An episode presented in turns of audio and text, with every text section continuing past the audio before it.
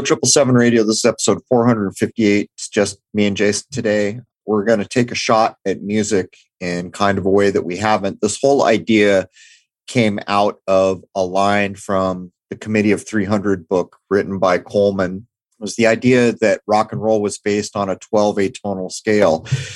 And while Jason did some looking and we talked to people who are very knowledgeable in music, it's up in the air of whether that's absolutely correct. But I get the idea of it. And when I look at it on the level, in the way it was offered in Coleman's book, I guess I accepted it. But as we get into hour two, Jason makes a run back on what Coleman said. And uh, we modify the idea of what that 12 tonal scale may or may not be. But this all relates to Dionysus, right? It's sex, drugs, and rock and roll. And there's an earlier version of that. Uh, some people may be familiar with the Dionysian um, parties or the Bacchanalia with Bacchus. Uh, as a matter of fact, in the book that I've referenced so many times called the, the Worship of Augustus Caesar, he equates those two things as basically versions of the same thing and even includes the Buddha, believe it or not. But it's not the Buddha you're thinking of. Anyhow, welcome, Jason and a pretty decent good morning. It is not cold here, so I'm happy. I think we're going to get some free water from God today. Looks like it's going to rain, but let's jump in and do what we can do here. This is absolutely a unique view on the origins of music. And by the way, there's another thing that we're going to cover here. It has to do with a man named uh, what the heck's his name, Jason? Ad Theodore Adorno. Yeah, Theodore Adorno. The interesting thing here is I happen to know somebody who knows most of the people that are mentioned in the Committee of 300, which it all happened. This man wrote and published in 91, and damn near everything he published has come to pass. And in that, he hangs the creation of the Beatles on Tavistock and the music written by a man named Adorno. There are other Beatles researchers who've hit on that for my part, I accept it, but I've kind of had an inside view from people who actually knew these people. Anyhow, draw from the hip, shoot, Jason. Dionysus is the Greek god of the grape harvest, winemaking, orchards and fruit, vegetation, fertility, insanity, ritual madness, religious ecstasy, festivity, and theater in ancient Greek religion and myth. He is also known as Bacchus by the Greeks, a name that would later be adopted by the Romans. He would also be associated with the name Liber Pater by the Romans. So the Liber Pater idea almost feels to me like just the, the Romanization, as they did. They took the ideas that you know it's it's claimed, and it's probably true, that you weren't educated unless you were taught by a Greek. And what the Romans were really good at was government and war and controlling things. And apparently they admired the high culture of the Greeks. So we see so many things that are just adopted by the Romans. It's hard to know because for those of you who have read the book Augustus Caesar, it's disheartening because if it's true, they freaking censored everything. There's nothing, almost nothing we got that they didn't censor, rewrite, change to include the marbles, by the way, to include the things carved in stone. Uh, it's a bit disheartening, but basically, Liber Pater seems to be a Romanization of the idea of Bacchus. Now, the reason we're starting out here is because what we're going to endeavor to do is show that the social engineering that we call rock and roll was based on a scheme that already existed in the world. That's the scheme that we're hitting here. In other words, there was already an archetype for it. Um, they just re. It's almost like everything we see in the world could be rated related back to a Greek myth of some kind. As a matter of fact, it may well be. That may well be true. It's just that my view is not broad enough of Greek literature to to pick it out.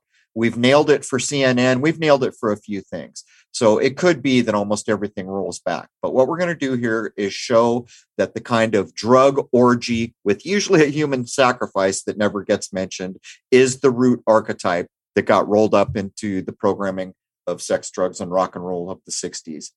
Launched by Tavistock, by the way.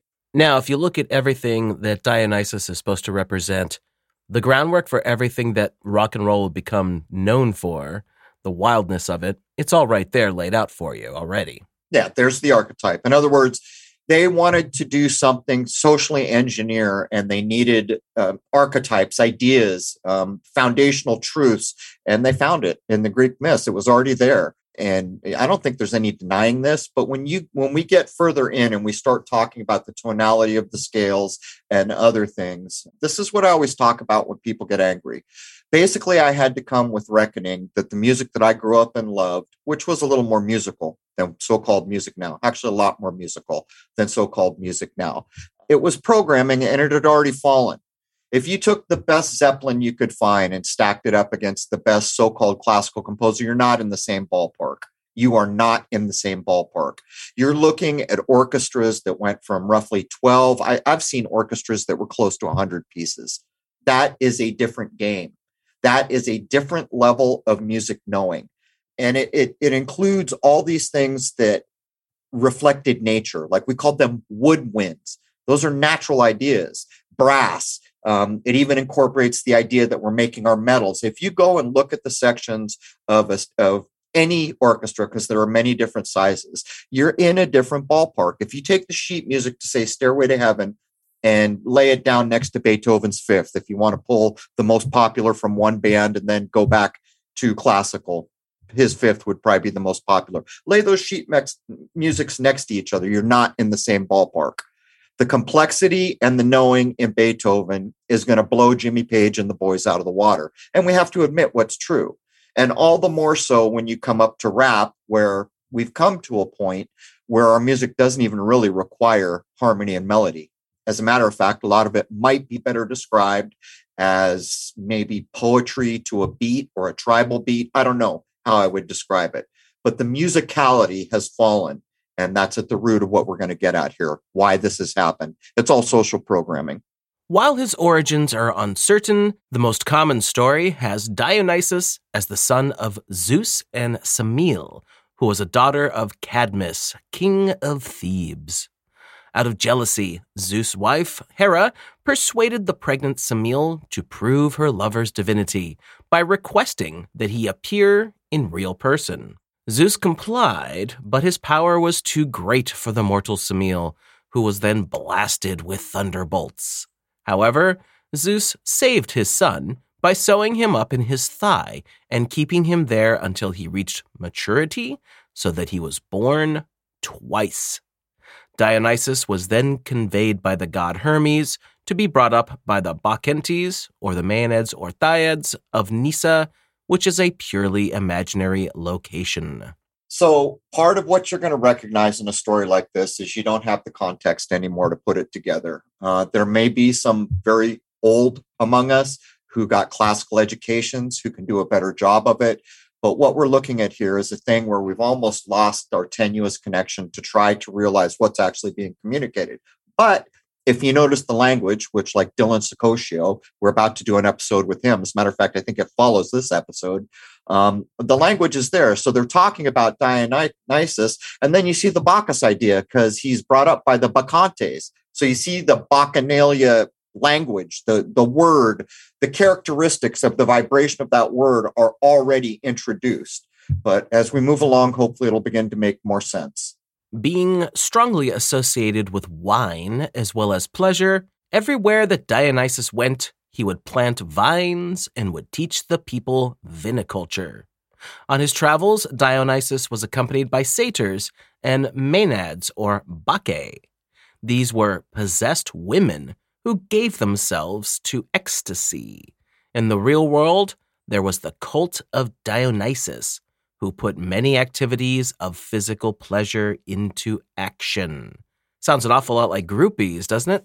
Right. I mean, go to a Grateful Dead following. What are you looking at there, right? It's it's basically the same idea in a more modern time. Uh, these women were possessed and gave themselves to ecstasy. You can picture uh, from the old images of people who tried to, to imagine and paint the classical scenes we're describing. And what do you see? You see people dancing, you see people playing music.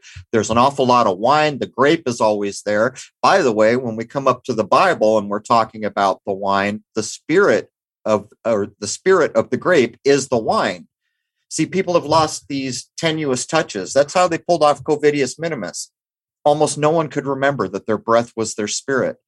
had the majority of us recalled that our breath was our spirit, how many of us would have then been willing to veil our own spirit granted to us by the creator? It's about perception.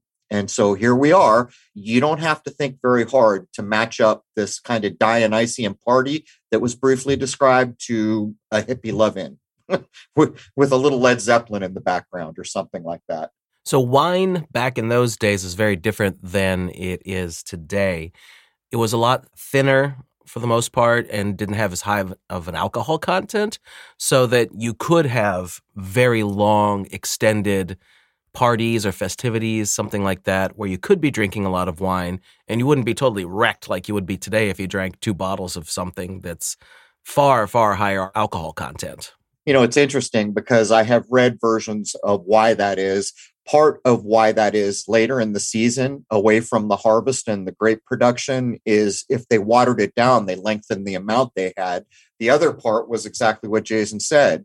If you had straight wine and some guy has five glasses, he can't really do his job. And it was a ubiquitous drink, apparently.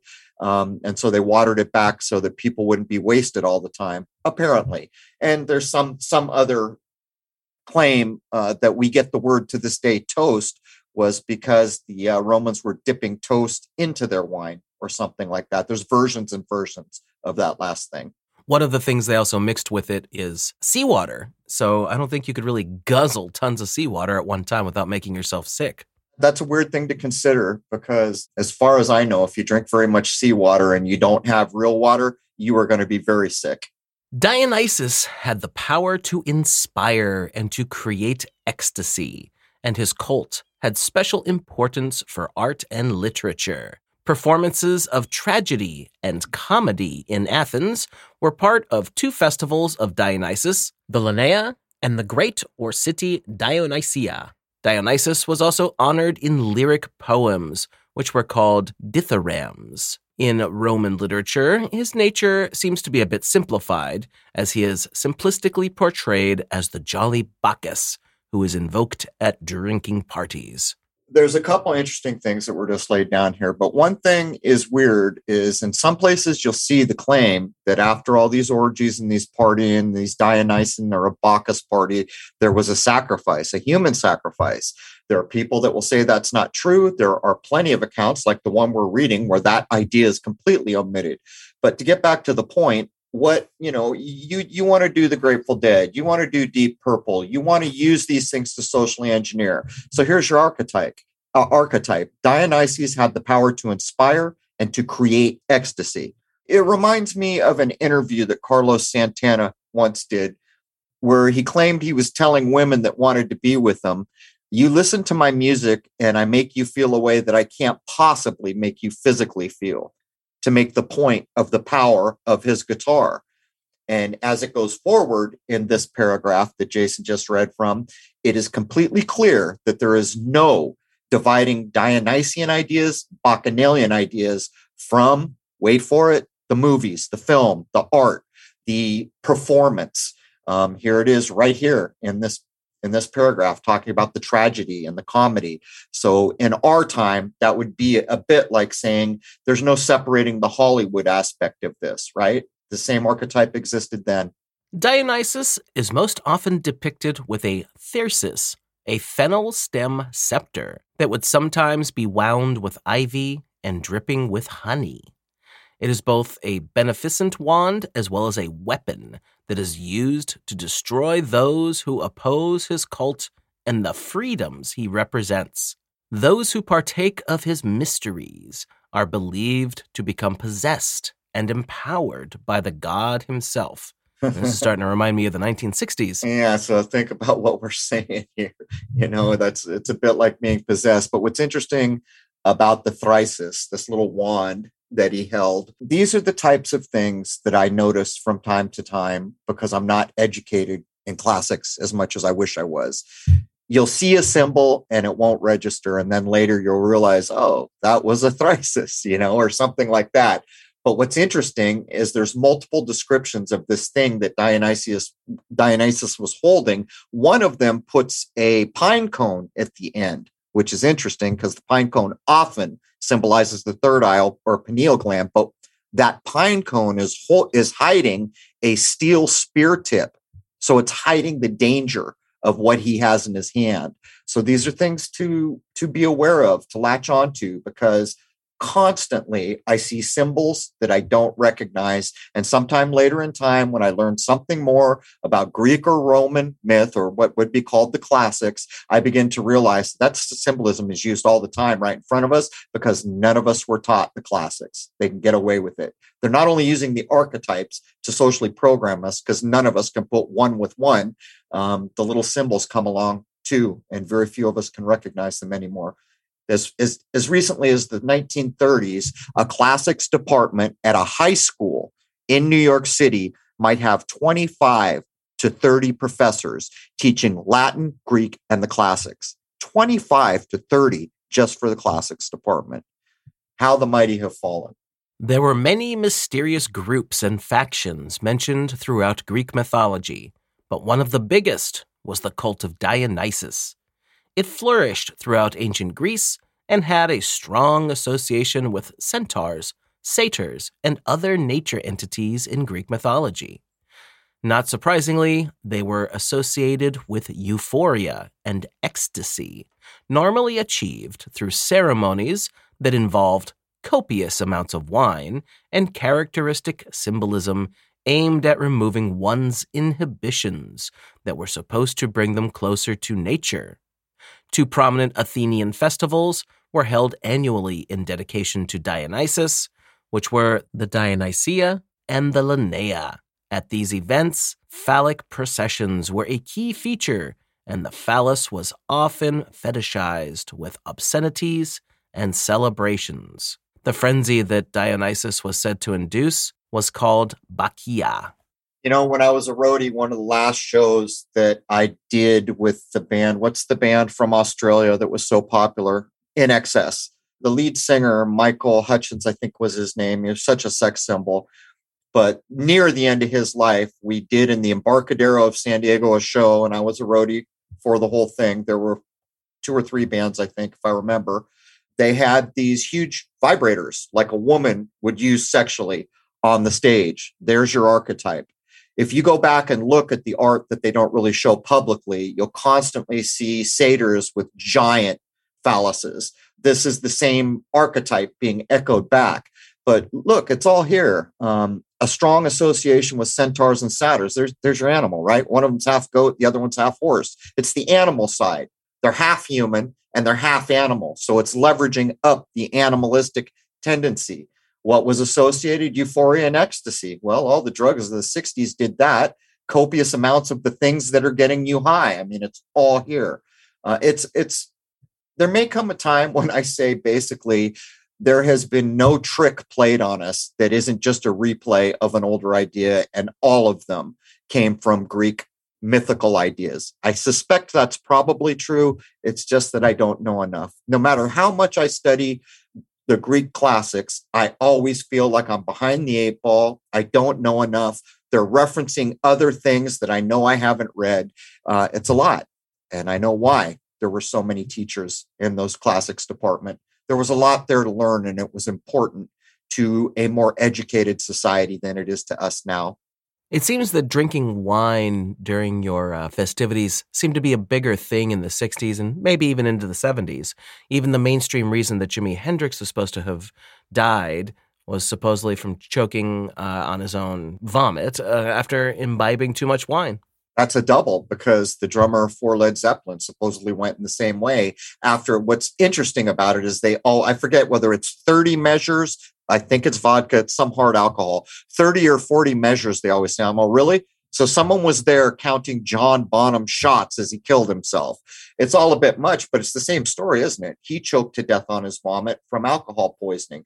But I'll ask you, Jason, you did the research to write the bullet points. Did you come across the human sacrifice idea in the Bacchanalia, in the Dionysian parties, orgies? No, but there did seem to be implications that the mysteries of Dionysus uh, got pretty intense. I think they kind of implied it at best. So I might have missed it because I've seen it both ways. It didn't enter my consciousness that I should be questioning why is Why is there? I, I guess in my mind, I thought, well, this was a special one. They killed someone or something. But Fortune brought it up, and that's what got me thinking about it. So, if in fact there was some kind of a sacrifice on the tail end of this, let's now associate the idea of something as ridiculous as the 27 Club. I'm sure people know that have been into rock and roll music what the 27 Club is. For some reason, a bunch of very famous rock and rollers died at the age 27 and they were inducted into the 27 club so to speak the myth of the 27 club you can look it up there's a lot of them there and to me it almost feels like the false news narratives like there's been one now the president's up there threatening to take all the rifles away because there was another stage shooting of some kind uh, it feels like what's happened is the actual sacrifice has rolled over into a perceived sacrifice and if enough people think the sacrifice or the death actually happened, then it's good enough. We'll roll with that. That's what it feels like to me. It is not known exactly when and who started the cult of Dionysus, but it is believed to date back to at least the Mycenaean times, as ancient Mycenaean tablets have been found displaying the name of Dionysus in Linear B, an old syllabic language that dates back to 1450 BC that is also believed to be the origin of the Greek alphabet. The cult then continued to be a constant feature of ancient Greek culture and was eventually introduced to the south of Italy around 200 BC. So, the book that I'm always talking about, The Worship of Augustus Caesar, it's a critically important book. The problem is is I'm never going to be smart enough in my lifetime to ensure that everything there was correctly put forward. What I do know is the amount of work and the level of thinking that went into it is off the charts by today's standards of a well researched teacher or professor.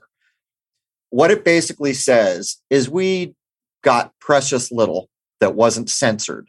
You know, there were things in the in the Roman Empire they were called censors. I'm not not even kidding you. But he goes and he draws all these lines, and he even says the marbles where things were written, they went and got out their chisels and they censored those too. He said the calendar is such an insidious thing that it's never been ignored. It's always been put to insidious uses. He goes on to describe that at one point in Rome, he claims, they were so worried about the calendar that someone made a rule that they had to take a steel spike once a year and hammer it into this marble or something like that because it's hard to edit a steel spike.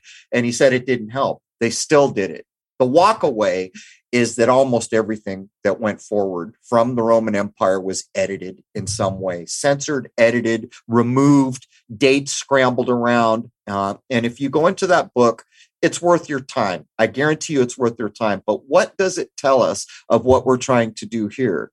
Did we get a level shot at what used to be said about Dionysus? For that matter, are we getting a level shot from what someone in the 1880s would have known?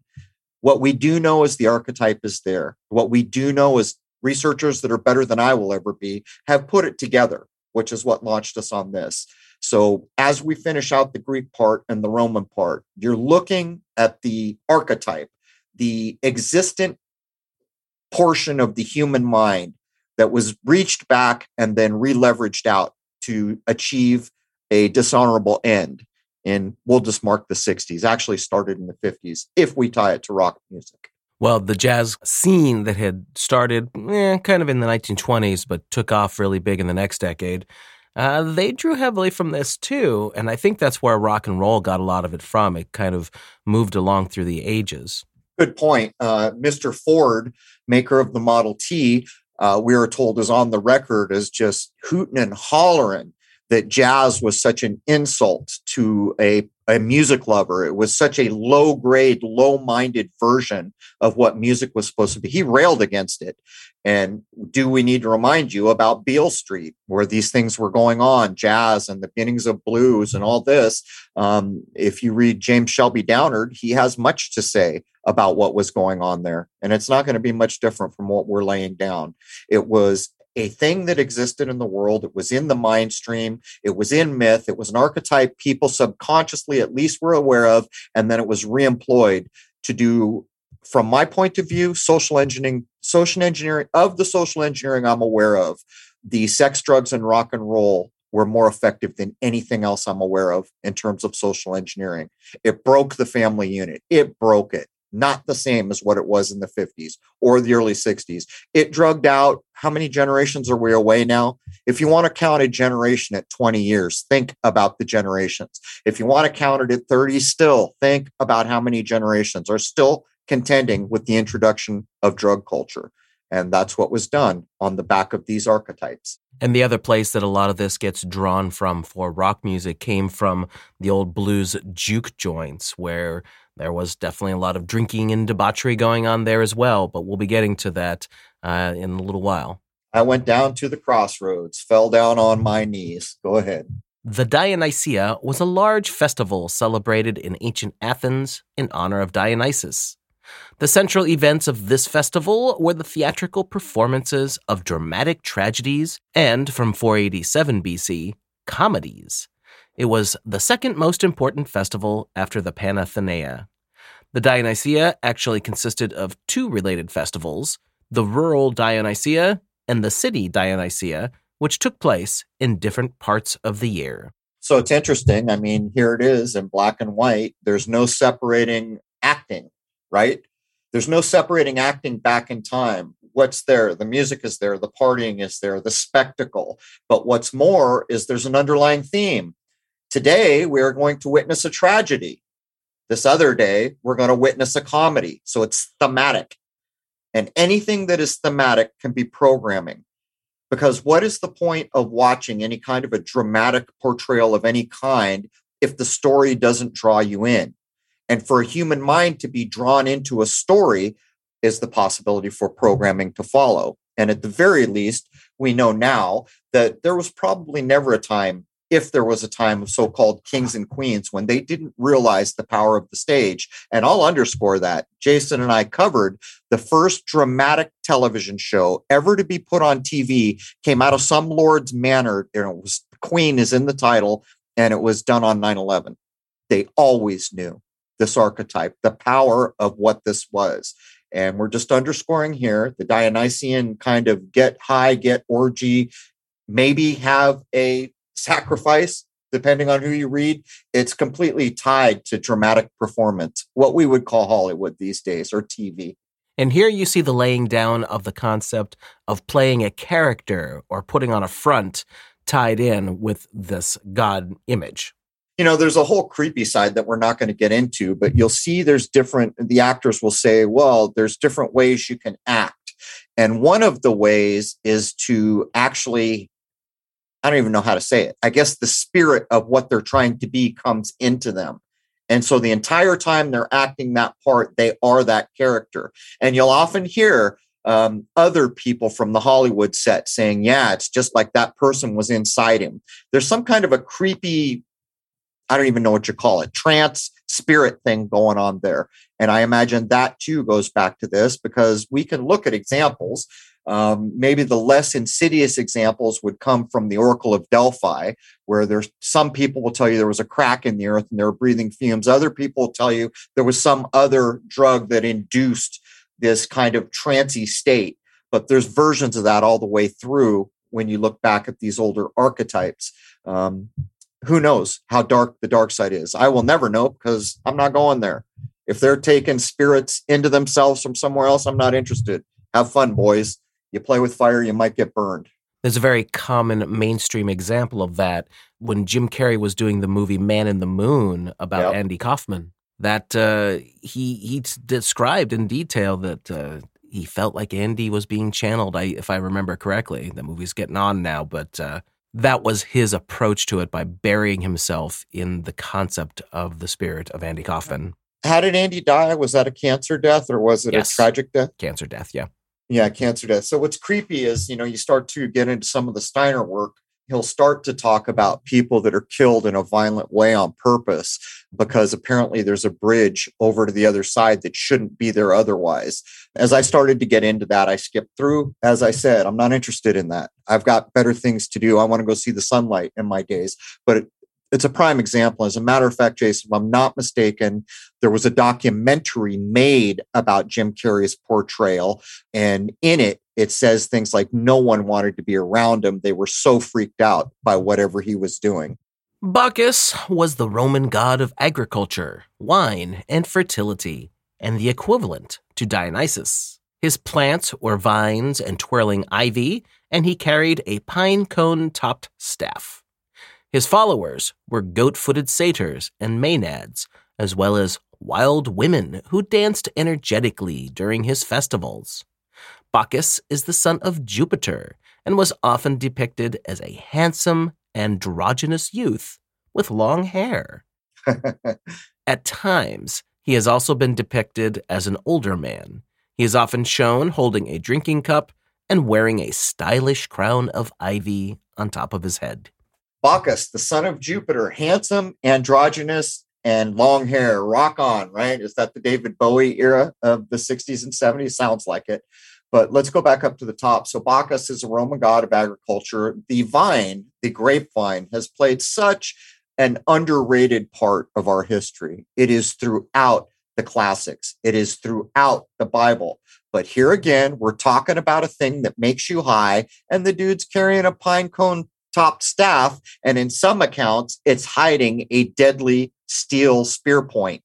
That pine cone almost always symbolizes your third eye. So, is there a hidden part of this archetype where people are striving to spiritually arise, to wake up their their intuition which is your third eye your spiritual vision is there a reference here to we're going to keep these monkeys high why is it a satyr because we're going to push them back to the animal half, half. Why is it a a a, a centaur? Because we're going to push the half human down to his half animal and then we're going to you know stick this pine cone in their third eye so it doesn't wake up because they're too wasted all the time.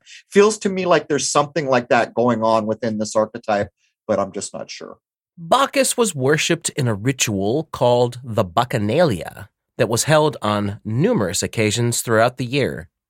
The Bacchanalia that were held were unofficial, privately funded, popular Roman festivals of Bacchus, which drew heavily from various ecstatic elements of the Greek Dionysia. As mentioned, they were almost certainly associated with Rome's native cult of Liber Pater. Because this was a mystery religion, very little specifics are known of their rites. They do, however, seem to have been popular and well organized throughout the central and southern Italian peninsula. That's the thing about these things that maybe have a very dark side that's not commonly written about. It's just like it's alluded to, where someone says, You really don't want to mess with that. Bad things will happen. And that's where they leave it. But there have been plenty of accounts where people have claimed things like back in the day when LP records were still being printed, when they took the, mat- the master that was going to print off all the copies, they would put spells on that master and do things like every time this song is played anywhere in the world, these spirits are going to go do whatever they do. There were plenty of claims. And at the time when I first heard them, I think people thought, okay, great, this is, you know, just some some scary claim to get people to be more interested in this article or it was it even made it to the internet at certain points. But you've got to wonder if there's some of that going on when you read what's going on here. I mean if you're if it's privately funded those are well-to-do people. Those are connected people. Um, it's hard to know but it seems to have been very cult-like. And if you want to be honest about it the music industry that we're about to tie all this to it's very cult-like. So part of what you're referencing there is uh, a group of not interviews, but uh, I guess you would call them lectures from a Christian man who went by the cover name John Todd. They're available on YouTube. Last I knew, I've never been able to uh, authenticate them for sure, but the things that he talks about in those lectures definitely talk about just the darkness of the music industry that he apparently uh, well, or at least that he claims to have been a part of and left because he didn't want to be around all of that evil. So, years before I was a roadie, not anything to do with the music industry other than loving rock and roll music, I dated a girl who was in very in that scene. Um, and she had made comments, but refused to talk about it and referred to some of the women that showed up at the big band's parties, like the Eagles. Uh, she referred to them as witches and said it wasn't a joke but she wouldn't talk about it at the time. So who knows? Who wants to know, actually? I mean, I guess it's a good thing to be aware of if you want to avoid it, but I'm just saying. Well, enough has gotten out at this point that I, I think most people are uh, well aware that maybe not every single person involved in the entertainment industry, but a very large section of it is very much wrapped up into various aspects of an esoteric nature, to put it nicely. So let's just throw it on the table. Uh, there was a version of Seinfeld that where they were making fun of this very thing. Most people just think it's funny, but I had already recognized that songs like Hotel California, songs like you know, there's there's a few of them. These big icon, it's just different. They're just different somehow. People who don't play instruments will think, "Oh, that was cleverly written song." There's more to it than that. In the Seinfeld episode, when a guy heard, I think it was Desperado by the Eagles, he'd go into a trance and people trying to talk to him, he'd say, Shut up, shut up. I got to hear this song and this is going on. And so one of the characters in Seinfeld said, Well, I want my own song. So the song she picks, wait for it, is Witchy Woman by the Eagles, which is the Tia. Now at the end, there is a, a doctor doing surgery with the music on and i forget what song comes on but he goes into the trance. I believe that's a direct reference to what we're kind of skirting around because seinfeld one thing about seinfeld hate it or love it or however the hell you feel about it it was huge in this country. The night the last seinfeld went on the air san diego california streets were vacant because we went out and we couldn't believe it. There was no one that wasn't home watching that the thing about Seinfeld is every episode usually has an itemized three part storyline. There's three different ideas going conjunctive. And what you will notice is they're pre echoing, they're making fun because nobody knows anything. And I would just point you to that. That episode, I can't tell you the name of it, but it shouldn't be too hard to look up. I accept that what they're referencing is what we're talking about, the dark side of what we're talking about. The secretive nature and conspiracies that arose during the Bacchanalia eventually led to the Roman Senate introducing legislation to control the Bacchanalia. The legislation of 186 survives in the form of an inscription and informs that it brought the Bacchanalia under the control of the Senate and thus of the Roman pontifices.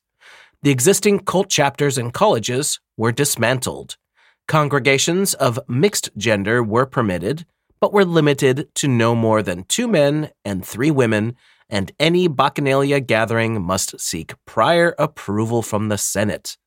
Men were outright forbidden to be a priest of Bacchus.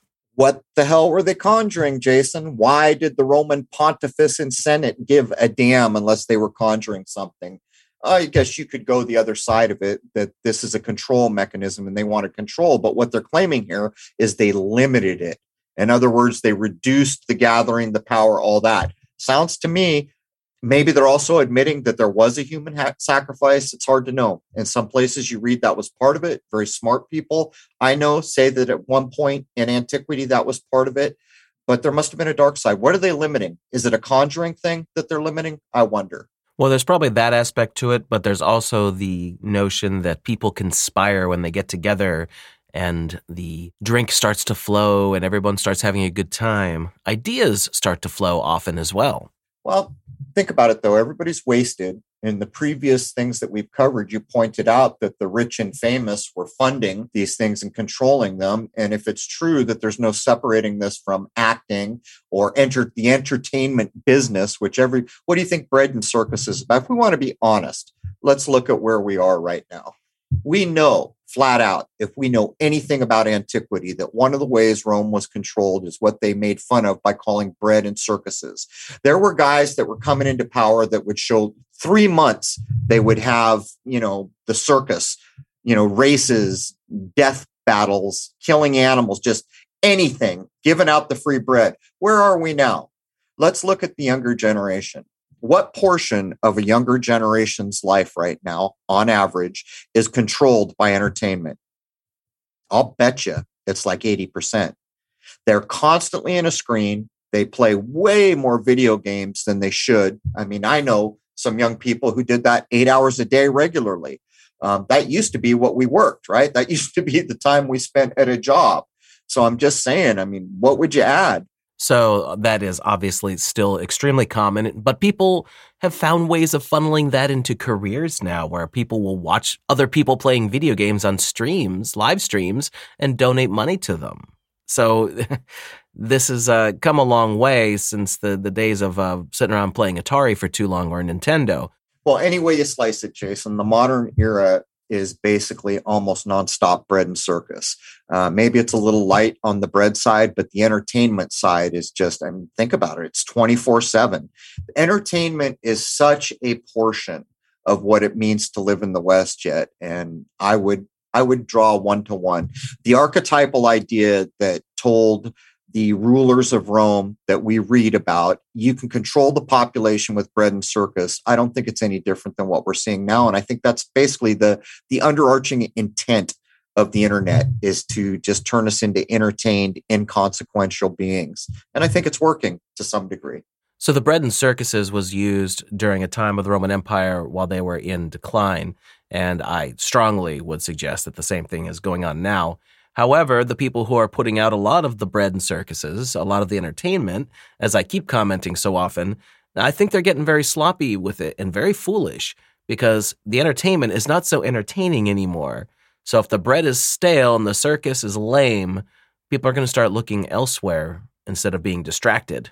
That's true. So much of the quality has been surrendered to programming and I think you're right. I think they're to the point where they think, oh, we can program anything. We don't even have to try. But consider something like uh, was that Russell Crowe movie, which is a, a, prime example of what we're speaking of. So I think it's called Gladiator. So in that, Marcus Aurelius, who is supposedly it has been claimed that the best time to exist in this earth would have been under Marcus Aurelius and I think his two or three predecessors. That's what history gives us. So in the movie, this sleazy little son or, you know, someone kills him that nobody likes. So what does he do? As soon as he gets back to Rome after he murdered the beloved Marcus Aurelius, he removes the general and he puts on three months of bread and circuses to get away with it. So I, I think it's, you know, the writing's on the wall. It's pretty clear what was done with this idea. And it's pretty clear what's being done with entertainment now. It's no different. People are more interested in when their next episode of whatever comes out, when their next game of whatever comes out, how to level up at their game than they are about what's actually happening around them in this world. And then, of course, we have sports ball of all sorts being an insane distraction. The amount of energy people put into sports ball, no matter which aspect of it that you want to look at, if you put that much effort into something practical, that's where humanity still thrives. It's just been completely misdirected. They're not even hiding it. Where does sports ball happen? It happens in a stadium, right? Where do we get that idea? I mean, it's one to one. The concept of the Bacchanalia seems to have survived into the 18th century. Secretive organizations known as hellfire clubs emerged. Hellfire Club was a name used for several exclusive clubs for high society rakes established in Britain and Ireland in the 18th century. Most commonly, the name refers to Francis Dashwood's Order of the Friars of St. Francis of Wycombe. Such clubs, rumor had it, served as the meeting places of persons of quality who wished to take part in what were socially perceived as immoral acts and the members were often involved in politics. Neither the activities nor membership of the clubs are easy to ascertain, but there have been identifiers that ties these clubs back to Dionysus and Bacchus. Anyone out there wants to know more about this nonsense, go read James Shelby Downard. I think it's in King Kill 33. If it's not in King Kill 33, it's one of the ancillary limited writings that are associated with Downard. Basically, he takes uh, Benjamin Franklin, he puts in the Hellfire Club. He puts a few people you would never consider from the history we've been handed. But what are they doing? Why are they doing this? Why are they having underground places to do it? They're conjuring and it's even claimed in the in the James Shelby Downard writings that there is a, a woman who is a medium who is sexually used to basically become some kind of a fallen witch. Um, on on and on it goes. So there's there's a dark side here to this archetype that was brought so deftly uh, into America and Britain for openers uh, in the late 50s, early 60s, and it worked a dream I can't imagine a thing working working any better than the social programming that hit the world in these two decades. So those also, of course, had a very dark nature to them, which again gets uh, brought forward into rock music and the dark occulty kind of things that get tied in very early on uh, in the 1960s to the music.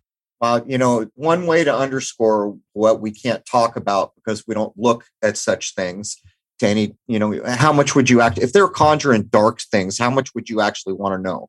You know, you and me are the same. Not much. You know, okay, I know what's happening. I'm good. But go look at the Seinfeld I mentioned, and you tell me what are they making fun of there. Um, I think it's pretty clear. At least part is pretty clear of what they're making fun of, and how it got to the point where entertainment makes fun of the use and abuse of the population at large. It's beyond me. And for the last point for hour one, these concepts seem to also live in today's world with the celebration of Mardi Gras.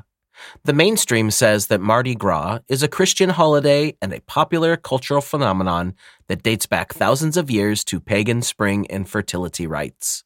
Mardi Gras is also known as Carnival or Carnival and is celebrated in many countries around the world, predominantly those that have large Roman Catholic populations and influence. It is celebrated on the day before the religious season of Lent begins.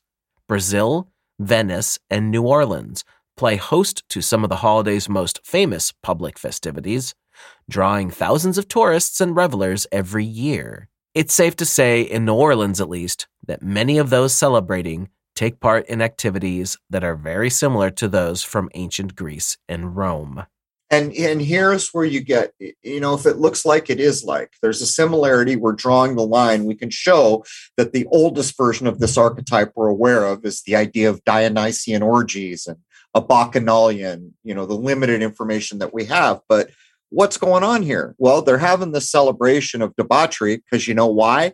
There's a religious holiday called lent and that's where it stops you go do everything you're not supposed to do in life and then right there at Lent, boom you fast you do all these religious things right? So how there's no separating the two. It's like it's like saying there was a time in this world when it was all the same. You know we act we act now like oh well that's political. Oh that's religious. Oh that's entertainment. The truth of it is there's really no division. A life is a life. When i start walking at two years old and i walk all the way through isn't everything that I pass pass on the way my experience, my path. There's no subdivisions in the way our minds are taught to think. And I think this is showing very effectively that there's this whole bacchanalia thing that goes right up to the religious holiday. And the reason they're doing it, or one of the stated reasons, is because we're about to have to be good for our religious side to get what it needs. So we're going to do everything bad right down to this minute. I mean, you live in that area, Jason. I'm sure you've seen it. I've never been to the Mardi Gras. So I've never gone to Mardi Gras in New Orleans, especially the French Quarter area, because there are so many people that it's just outrageous. Just driving around the city at that point in time is uh, very difficult. But yes, I have been in the area, and they have parades and things like that all throughout Louisiana. And uh, while some of the parades themselves are on the tame side, then they're more for kids the stuff that goes on down in the French Quarter during this time period is definitely what you might call debauchery. Oh, it's, I mean, I think it's clear. You know, the, the one time my nephew, we were driving back, we, we'd done like an 8,000 mile run around the United States. And my nephew said, I got to stop in New Orleans. I wanted a picture. I think it was on Bourbon Street. We were there at an off time. All the streets were soaking wet. They'd been washed and everything smelled like piss and vomit. And I was like, oh my God. I mean, I, I was stunned. There was no one there. All the streets had been washed and it was just in the air like you can't imagine.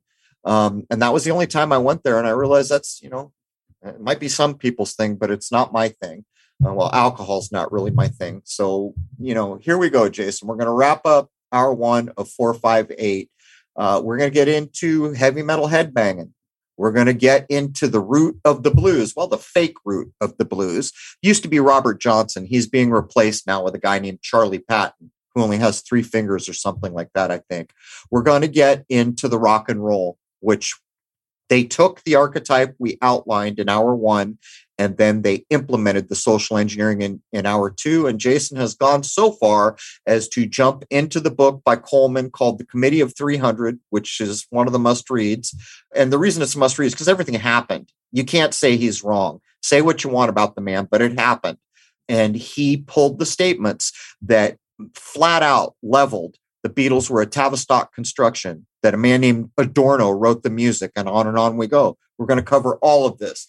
Anything you want to get in before I wrap it? Yeah, we're going to get into a lot of those aspects. And uh, Coleman makes a lot of very interesting points. And we actually were going to try and see if this Dr. John Coleman was still out there, but he'd probably be 90 ish plus at this point, And uh, we think he's passed away because it'd be very interesting to try and pick his brain. Now, there's a very famous lecture that he did uh, from a conference, I believe it's from the early 90s, that you can find on YouTube. And I did watch that, and it's about the Committee of 300 and all that. So, excellent video if you want to check out his information without having to read the book. But the book is where it's at, really.